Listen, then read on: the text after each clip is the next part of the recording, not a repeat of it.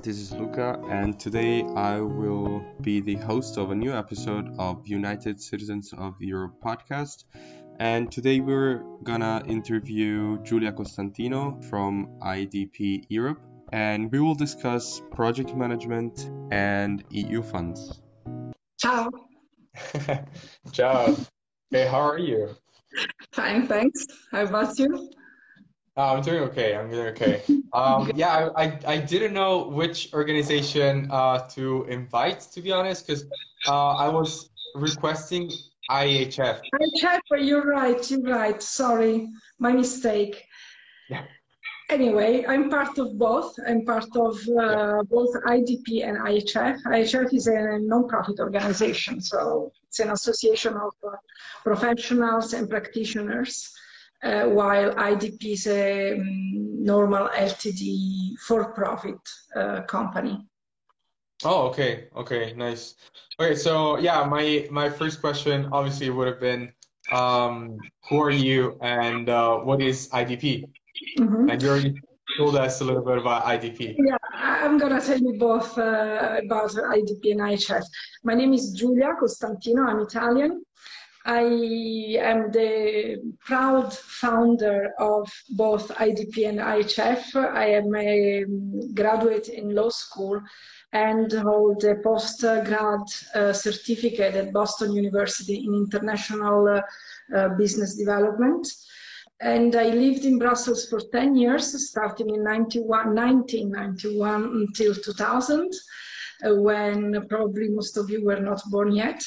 And uh, I started working in the field of uh, European affairs and most, more specifically in the field of development and management of European projects. So I started mm-hmm. working in this field in 91.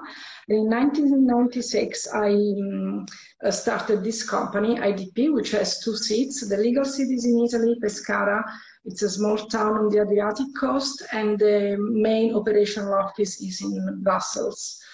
And then in 2002, we decided, together with some colleagues, to start this uh, ASBL, meaning a non-profit organization in Belgium, named IHF, which focuses most on uh, um, training uh, solutions and networking with uh, non-profit, third sector, and public actors mainly. So this is very, very shortly my my professional history. Uh, for 10 years, I've been also a professor of project management at University of Bologna in Italy. So this is also where I, uh, I mean, I developed uh, a more specific uh, competence in teaching uh, project management, not only applying it to projects, but also teaching it at uh, university level. And That's very nice. Yeah, it is.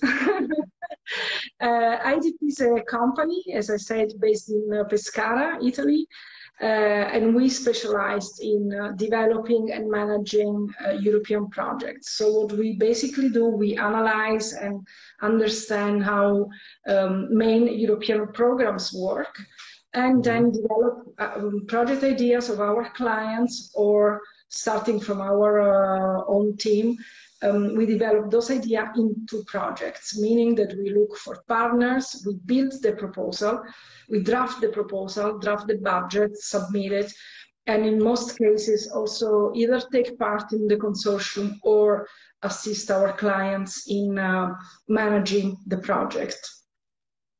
That's that's very interesting. That's a that's a very uh, uh, a very thorough uh, answer on uh, who are you and what uh, what IDP is. I don't know how many questions I have left now.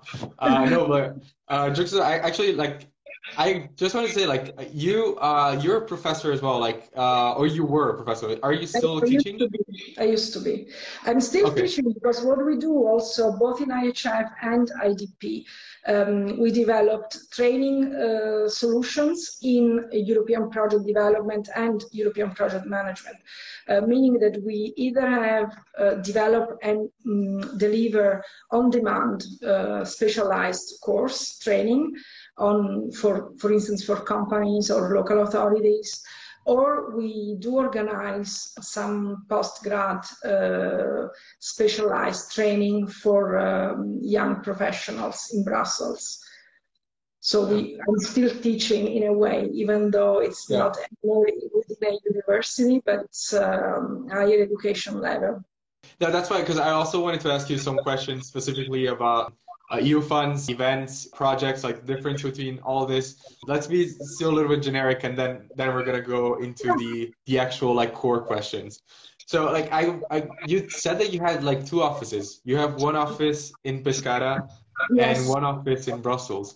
Yes. I have to say that must be really nice. It's, it's like first of all, Pescara is like a small place, so you know you don't have a lot of you don't have a lot of people. You don't have uh, you know I think it's pretty quiet as a as a place.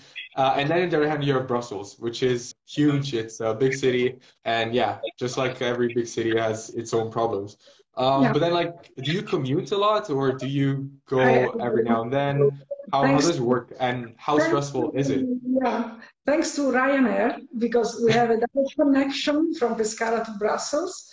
Uh, oh. meaning that it's very easy for me to commute actually to well of course i don't do it uh, daily but um, i usually spend well before the covid uh, period i used to spend like one or two weeks a month in brussels and then the rest of the time either at the italian office in pescara or traveling for projects um, so for us, really, I mean, for me and for my team, I think it's really normal to, to go and take a flight and uh, work one day in one city in Europe and then the second day in Brussels and then back home. So it's uh, it really became normal for us this. At the same time, we, it was also normal for us to work um, uh, smart in a way because we also have colleagues, for instance, my business partner and brother, Lorenzo, lives in Yerevan, Armenia. Uh, so we have this community of colleagues working from Armenia, Brussels, Italy, not only Pescara, but Rome as well. And then we have colleagues from other parts of Europe and a lot of partners from our for our from our different projects.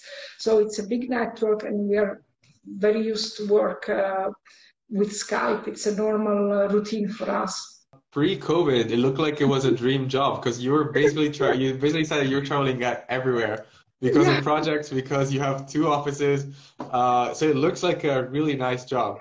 You know what, Luca? We need to to organize one more interview when you will decide to start a new uh, topic on work-life balance, and on that I'm really an expert, really. Okay, no, that, that that's that's something we, we, we should talk about. Yeah, definitely. we should. Okay, so now now that you said it, then it means that you have to take this. You have you have to keep your word, and we're gonna have another uh, another discussion together. Okay, fine. okay, okay. Now, now, now we already have another interview settled. That's great. okay, fine. I'm happy. I, I mean, I am happy to share my experience, really, because I don't have a background where my parents worked in the same environment. So it's really, uh, I'm a self-made woman in a way.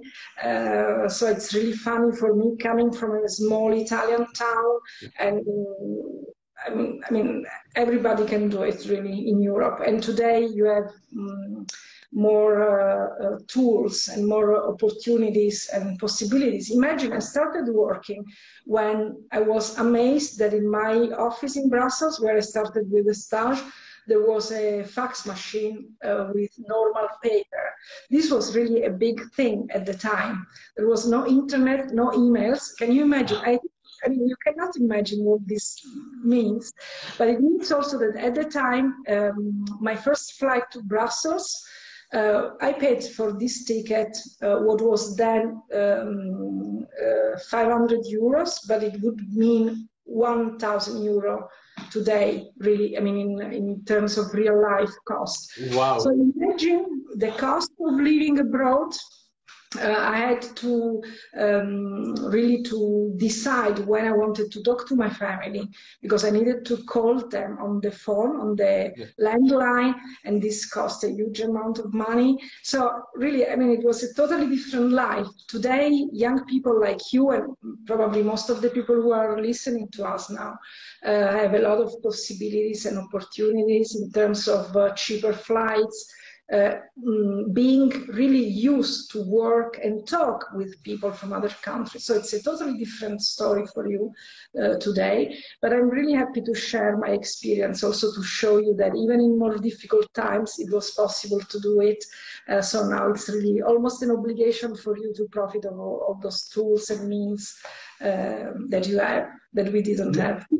No, yeah, definitely. That's that's actually really interesting because again, like because um, now uh, it's becoming kind of um, yeah for us it's kind of like a, a, given token. Like it's normal for us to travel to uh, go around um, whether it's it's EU or extra EU maybe EU it's way easier for us because like we just need um, an ID and that's it. You really don't need that much also don't need that much money. Uh, and also working. Like right now we are like an organization based in Strasbourg, but right now, like none of us is in Strasbourg anymore. Like mm-hmm. uh, I am right now in Sofia, uh, and the others are either in uh, Poland, but now moving to Berlin, and then another in Geneva. So like we're everyone like here for us, it's very normal to to be all over the place every couple of months. Whatever happens, we're used to moving away, moving anywhere. Okay, let's let's go back to, to the main topic though. Yes. Uh, uh, we're talking about projects. So you said you were a professor. You're a professor uh, in project management at the University of Bologna, which is a really good university uh, in Italy. Uh, so congrats for being a professor there, because I think that was a, probably like very complicated to yeah. to do a PhD and to teach there. Um, but I wanted to know, like, what's the difference between project management and making an event? Like, what's yeah, what's the difference between a project and an event? Uh, mainly, um, like because like it looks like it's kind of the same thing, isn't it? Like, it or is. is an event a project, or is a project an event? I don't it's know. It's not the same thing, but you could apply project management to each event in your life, meaning not only professionally, but even, for instance, when I organized my uh, wedding, it was a, a project for me. Uh, I did it also for my moving from Brussels to Italy, uh, for anything. I mean, once you're into this, um, into this subject, you really start the uh, first of all, you start understanding that whatever you do, you are already applying some project management theories and tools. Uh, if you study it, then you will be more consciously applying it, those uh, tools, and you you end up using it for any moment of your life in a way. So an event is also a project in itself because it has, it has all mm-hmm. the characteristic of a of a um, uh, of a project, meaning that it's a very precise uh, set of activities that to take place in a specific uh, with a beginning and an end. Uh, usually you have a specific budget and you want a certain type of results. Uh, and these are the three dimensions of a project. Um, so an event is exactly the same as a normal any other project. So you can apply project management techniques and tools to the organization of an event too. Mm. Okay, but then like I don't know, like then like how like so basically they're the same. Like we can say that they're the same thing or they're just similar. I don't know. It's the same thing to me. Okay. Okay. Good. Okay. I I, I just I just wanted to clarify this because like I really didn't because I heard a lot of people talking about it as if they were two completely different things. Like I was really said like no, this is not a project. This is an event. So I was like, okay, I was a little bit confused. I so that's why I wanted to ask you uh, as an expert. Yeah, you always need to understand what what is the, the context in which you're talking. Sure. But usually, one event is really a very typical project, a very small project, uh, but very typical. Mm. Okay. Okay. So we. Okay. Okay. Yeah. Then now, now it's a little bit more clear. Okay. I mean, I can, um, I can talk about three days in a row if you want about this, but then I, we start another topic again. no, yeah, let's let let's let's make it uh, concise this time. Uh, also because we're gonna have another uh, another chat another time, so uh, we have all the time. Um, okay, so but then now let's go to EU projects. Uh, what does it mean, like making an EU project? What what are EU funds, and how does that work uh, precisely? It's a very nice question. Um, the European Union has a budget, of course, as you may know, and part of this budget is um, used to um, make, in a way, European policies and objectives, long-term objectives and priorities, to make them true and real. How? By funding organizations who will um, somehow make those policies real by developing and implementing projects what does this mean? It means that basically you, you're not, um, any, every time you ask uh, for funding, you submit a proposal for funding, you have to um, contribute actively to the objectives of the program where you are applying and also to the uh, long-term priorities of the European Union. So it's not like you, you need uh, something and you ask for funding. It's the other way around the European Union needs uh, a certain um, objective to be reached, uh, and they fund you. They fund you uh, because you help them uh, making this objective real. This is the logics behind a European project. Practically speaking, you have two main portfolios, let's say. So the budget is divided, first of all, into two main strands. One, which accounts for about 80% of the total funding, uh, is spent through the intermediation of uh, local authorities. So it's sent in a way to um, member states or regions or departments uh, for them to be spent in a, um, according to a program which is uh, defined together by the local authorities and the commission. So these are called the structural funds. Those um, structural funds are um, spent by the member states on uh, programs and objectives uh, focusing on local development under the supervision in a way of the European Commission. And our company does not deal with those funds. Okay, so we only deal with the other strength, which is the so-called direct funding, meaning that it's a direct funding managed directly by the European Commission. So you don't have this uh, sort of intermediate uh, role of local authorities. Uh, those funds are divided into um, multi-annual uh, programs. Uh, those programs run for seven years, and we are about to have the new um, set of programs uh, because the new programs will start in 2021 and will run until 2027. Each program is um, defined for a certain aspect of our economic, scientific, social life. The, probably the most known um, and the biggest program is uh, Horizon. Today it is called Horizon 2020. It will mm-hmm. be called Horizon Europe in the next uh, programming period, and it's, it's the big um, program uh, funding uh, research projects, research and innovation. The second biggest pro program is Erasmus Plus, which is the big program devoted to training and education, sport and youth in all uh, their possible um, nuances in a way. And then you have several other projects, uh, programs, sorry, uh, focusing, for instance, on the environment or on uh, competition or uh, migrants, uh, consumers policies, etc. So in, for each program, you have a specific budget and then specific um, priorities. And every year, more or less, you have one call for proposals. Mm-hmm. And your project is an, um, a submission that you that you submit, sorry, uh, within one of those calls. Okay, so this is the big frame of, of the European program and projects.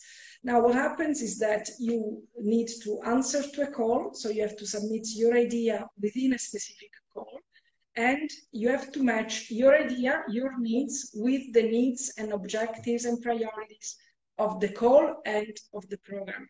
So our work our job is really to understand what the programs are about and uh, matching ideas and priorities. Once you do that, you need to build a consortium because most of those programs require uh, the proposal to be submitted by a consortium of independent organizations representing more member states, usually three, but up to nine. Um, meaning that very often you only have a couple of, of countries represented in your basic idea, so you need to find more mm-hmm. partners. And only once you have done all this, so matching the idea, found the, the partners, then you can start actually drafting the proposal. And in this, you have many elements you have to take into consideration. You have to develop a specific budget. And how much time? I'm sorry for for interrupting you, but how much time do you have then from the uh, from the call is out until the deadline of the call?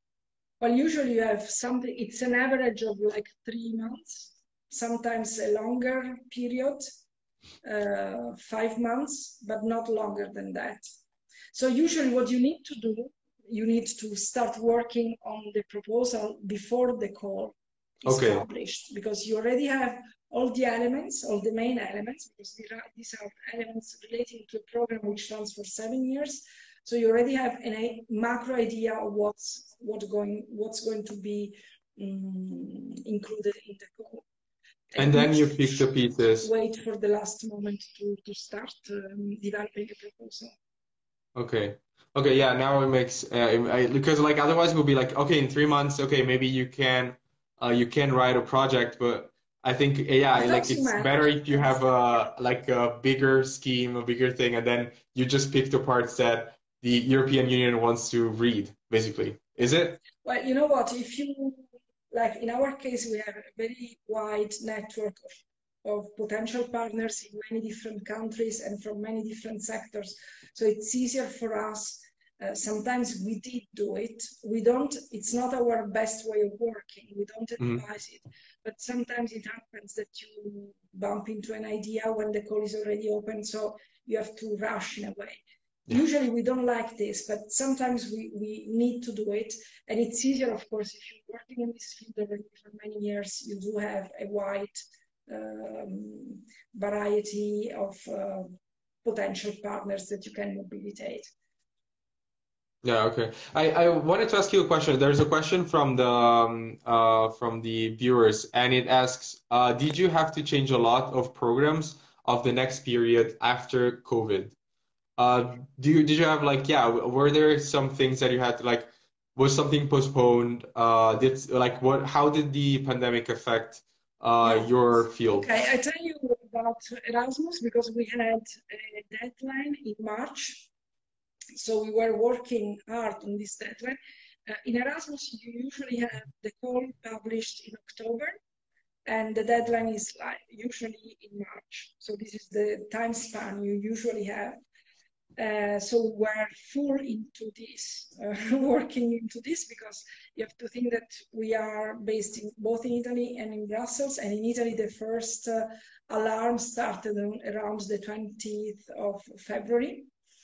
But then schools closed on the 5th of March, and the total lockdown came on the 8th, uh, if I'm not mistaken, of March.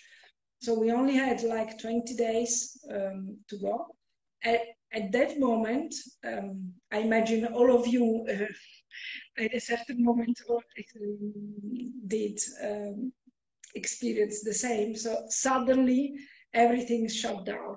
Well, in yeah. Italy it was even more sudden because there was no example before. So yeah. we were just like one night, the prime minister said that we were all locked down in our uh, homes. So this took us some time because in our case, as I said, we are used to work um, in remote. Uh, but what happened was that after the first moment of uh, total mess, um, the commission decided to postpone this deadline. So they gave uh, us one more month to uh, work on the projects.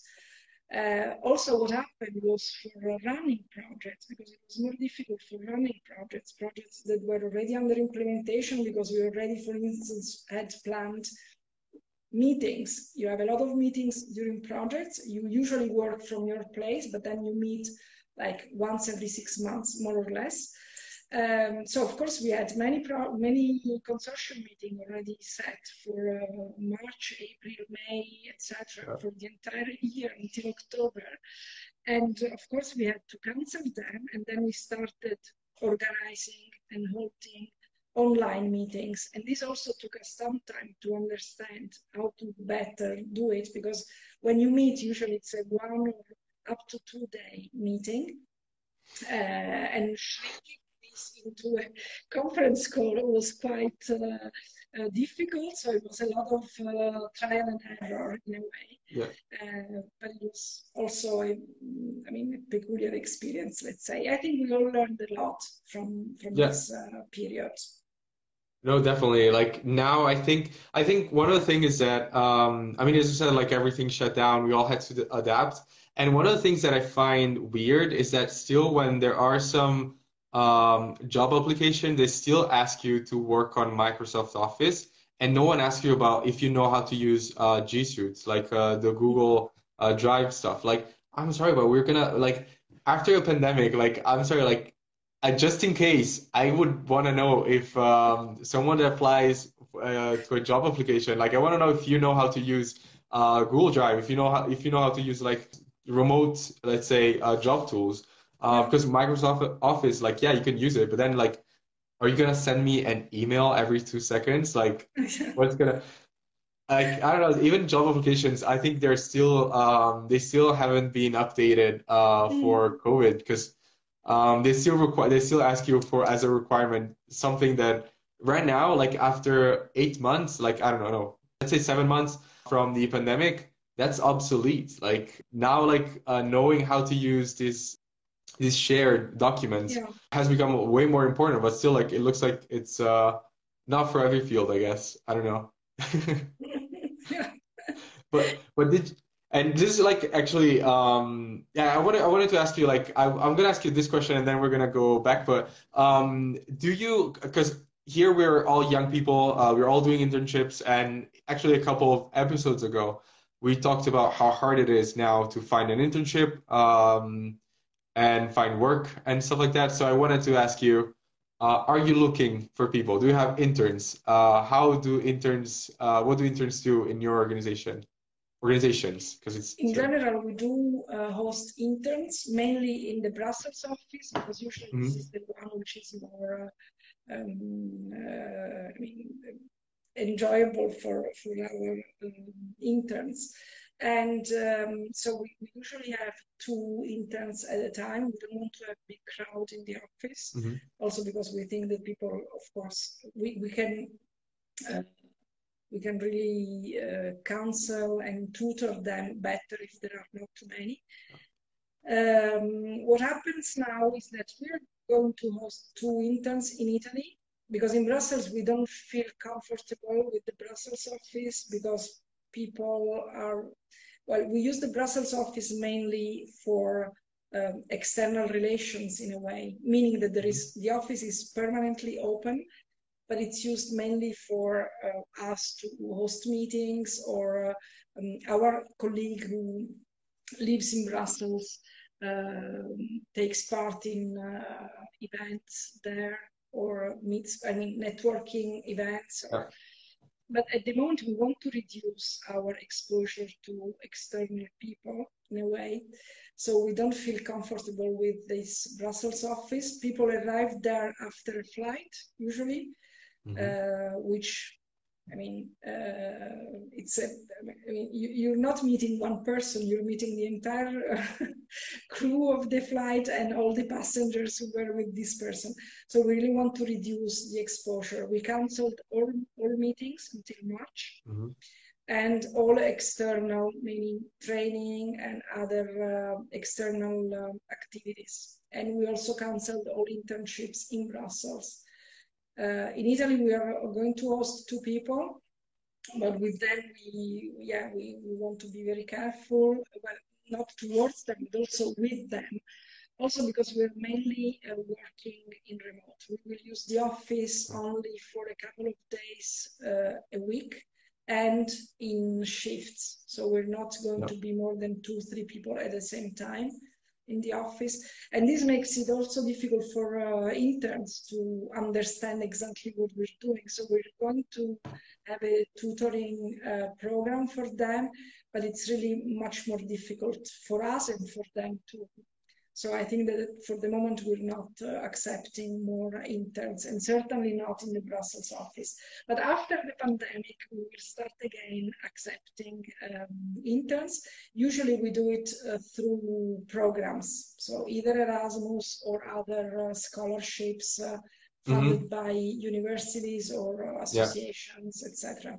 It's better. Uh, we think that the management of the of the entire process is better um, and more beneficial uh, if there is an, a sending organization, an official sending organization. Yeah, yeah, definitely. Um, but yeah, no, it's nice. It's good to know, like, whenever you're gonna open the calls for uh, internships, uh, if you well, want, we're definitely. Sorry if I interrupt you, but we are already considering. Uh, I mean, we're already selecting people for September 2021. Oh, nice. If you have anything written, like we can repost it. We're gonna post it in our uh, page so that we have we're gonna help our followers. Um, and yeah, I mean, just to uh, again, we're all young people. Uh, we're all struggling. So I would love to help other. Uh, we would love to help other uh, young people like us that are struggling to look for uh, for an internship.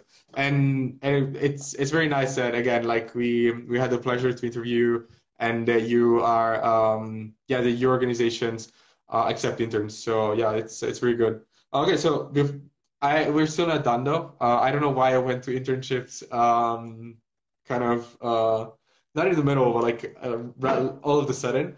Um, mm-hmm. But now we're. I just want to ask you, um, with which projects are you working on? Like, what are the projects you're working on right now? Um, is there any project like online right now, or um, I don't know. Are are they all postponed? No, no, no. Because the projects that were already running uh, are still running, so we're still under implement. They're still under implementation. We are currently working on about 20 projects. They're mainly uh, wow. Erasmus projects in different fields. They range from uh, digital literacy to um, developing entrepreneurial spirit in uh, young um, uh, young graduates uh, around the Roman roots of mm-hmm. Europe. So how to to create uh, new companies dealing with the uh, focus of Roman roots. Um, we have more projects on, uh, for instance, um, uh, non-immaterial cultural heritage, uh, so the range really, we have many different fields. Uh, you can find all those projects on our website. Uh, most of the time, they de- we develop. Um, I was saying they, meaning the project, but we did it through the project. Develop uh, trading um, uh, platforms, which are usually multilingual, open, free, with different oh, courses that you can take. Uh, so I invite you all to go and have a look at our uh, website. It's easier for you to, to browse through our projects that way than for me to tell you, but there are uh, at this very moment about 20. As I told you, we also assist our clients. So there are some projects which are not listed in our website because are not our projects. We only develop them and we are, but we're still um, I mean, working those projects for our clients. And what kind of, uh, if I can ask you, what kind of, okay, sorry, sorry. sorry. Yeah, I wanted to ask I'm you what kind of projects. now in a project that started in January, just before the pandemic, actually, and it's a project on the inclusion of LGBT students in within universities in Europe. Sorry. Oh. So it's a very interesting project to. sorry. No, yeah. Yeah, I'm sorry. Like uh, we're talking a lot uh, without any um, without any water break, so I'm sorry if if it's uh, drying a little bit your um, your throat. Oh, it's kind of normal. I'm sorry. Yeah. Um, we have another we have another um, question to what extent Yeah. will these projects be affected by the pandemic uh, in terms of deadlines and final results? Okay, in some cases.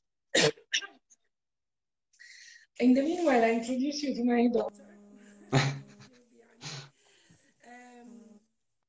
So the, um, as I said, the the pandemic affected those projects, um, but not uh, in a dramatic way, let's say, because some of those projects were the the final um, dates of the projects were postponed in some cases, but just by two months.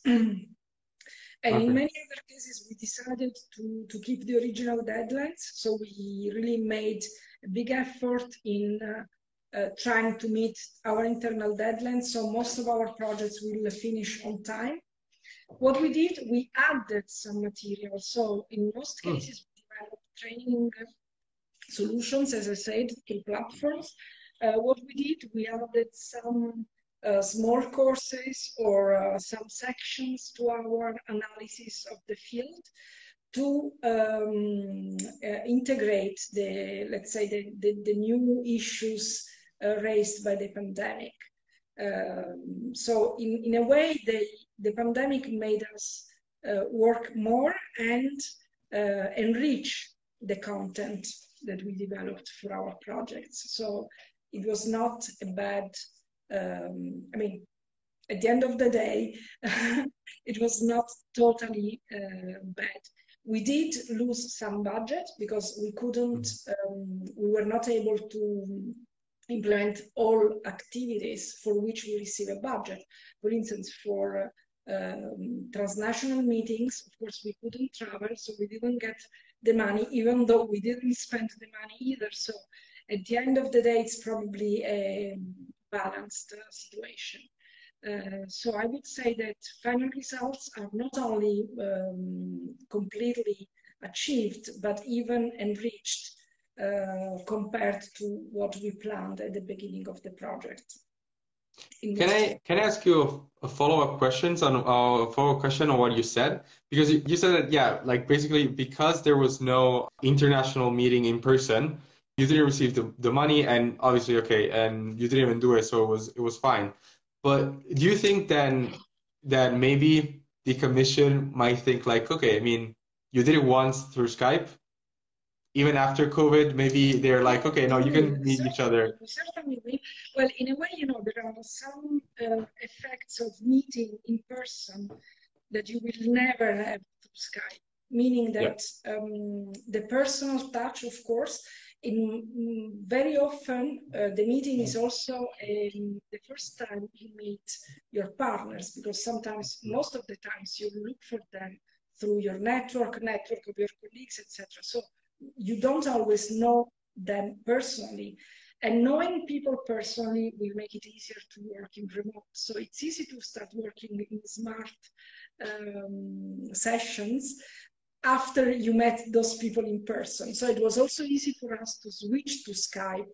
I mean, apart, I mean, we already have Skype conference calls in all our projects because we don't Mhm. only meet in person, but we also meet usually once a month or once uh, every two months on Skype. At the same time, the, the personal touch is completely lost. And this is very important, especially when you have some problems in the project in implementation, like people who don't meet the deadlines or people with, pers- for instance, in one project, we have a partner who is normally very, very efficient. We know her already for a long time. It's a fantastic person. She's really very strong and always on time, etc. And then suddenly she disappeared and we didn't know what happened to her. But we already knew her in person. We knew she was I mean, we could trust her. So if she was not available, probably there was a problem, which eventually we discovered she did have. Uh, well, nothing too serious, but um, she. So I mean, if you don't know people in person and you never met them, it's difficult for you to um, even to assess uh, a situation or to prevent a possible problem. Uh, so in this way, I think we will go on with uh, face-to-face meeting when this will be possible.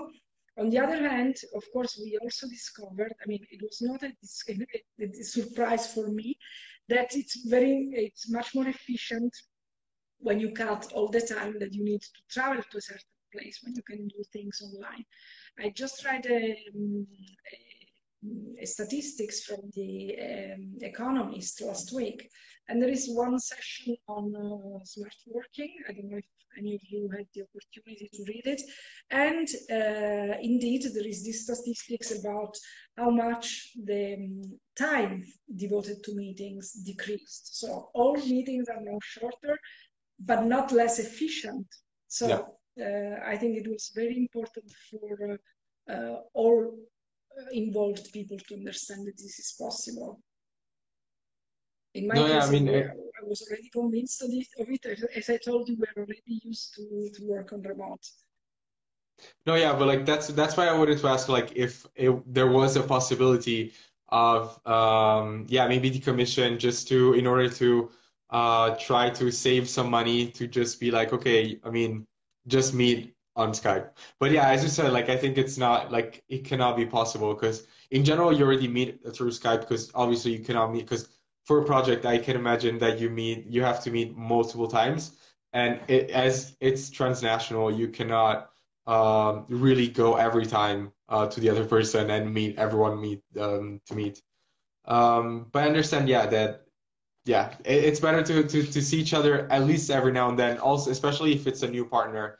Uh, so I really hope that, um, and I also don't think that they're gonna cut any any money on yeah. uh, on that budget. Well, you know what? There is this. Uh, well, all all meetings start with a kickoff meeting. Sorry, all projects start with a kickoff meeting, and this is really, really very, very important for the entire project, also in terms of management of the project, because this is where you not only know people, but you also set a certain uh, uh, path for the entire project. You also show and share tools, deadlines.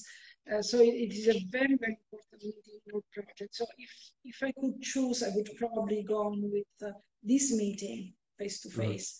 And then yeah. after this, you really can skip the other meetings. Okay, maybe you want to meet again once in two years. You, you probably want to meet once, but uh, this is not really as necessary as the kickoff meeting. This is really important for a project.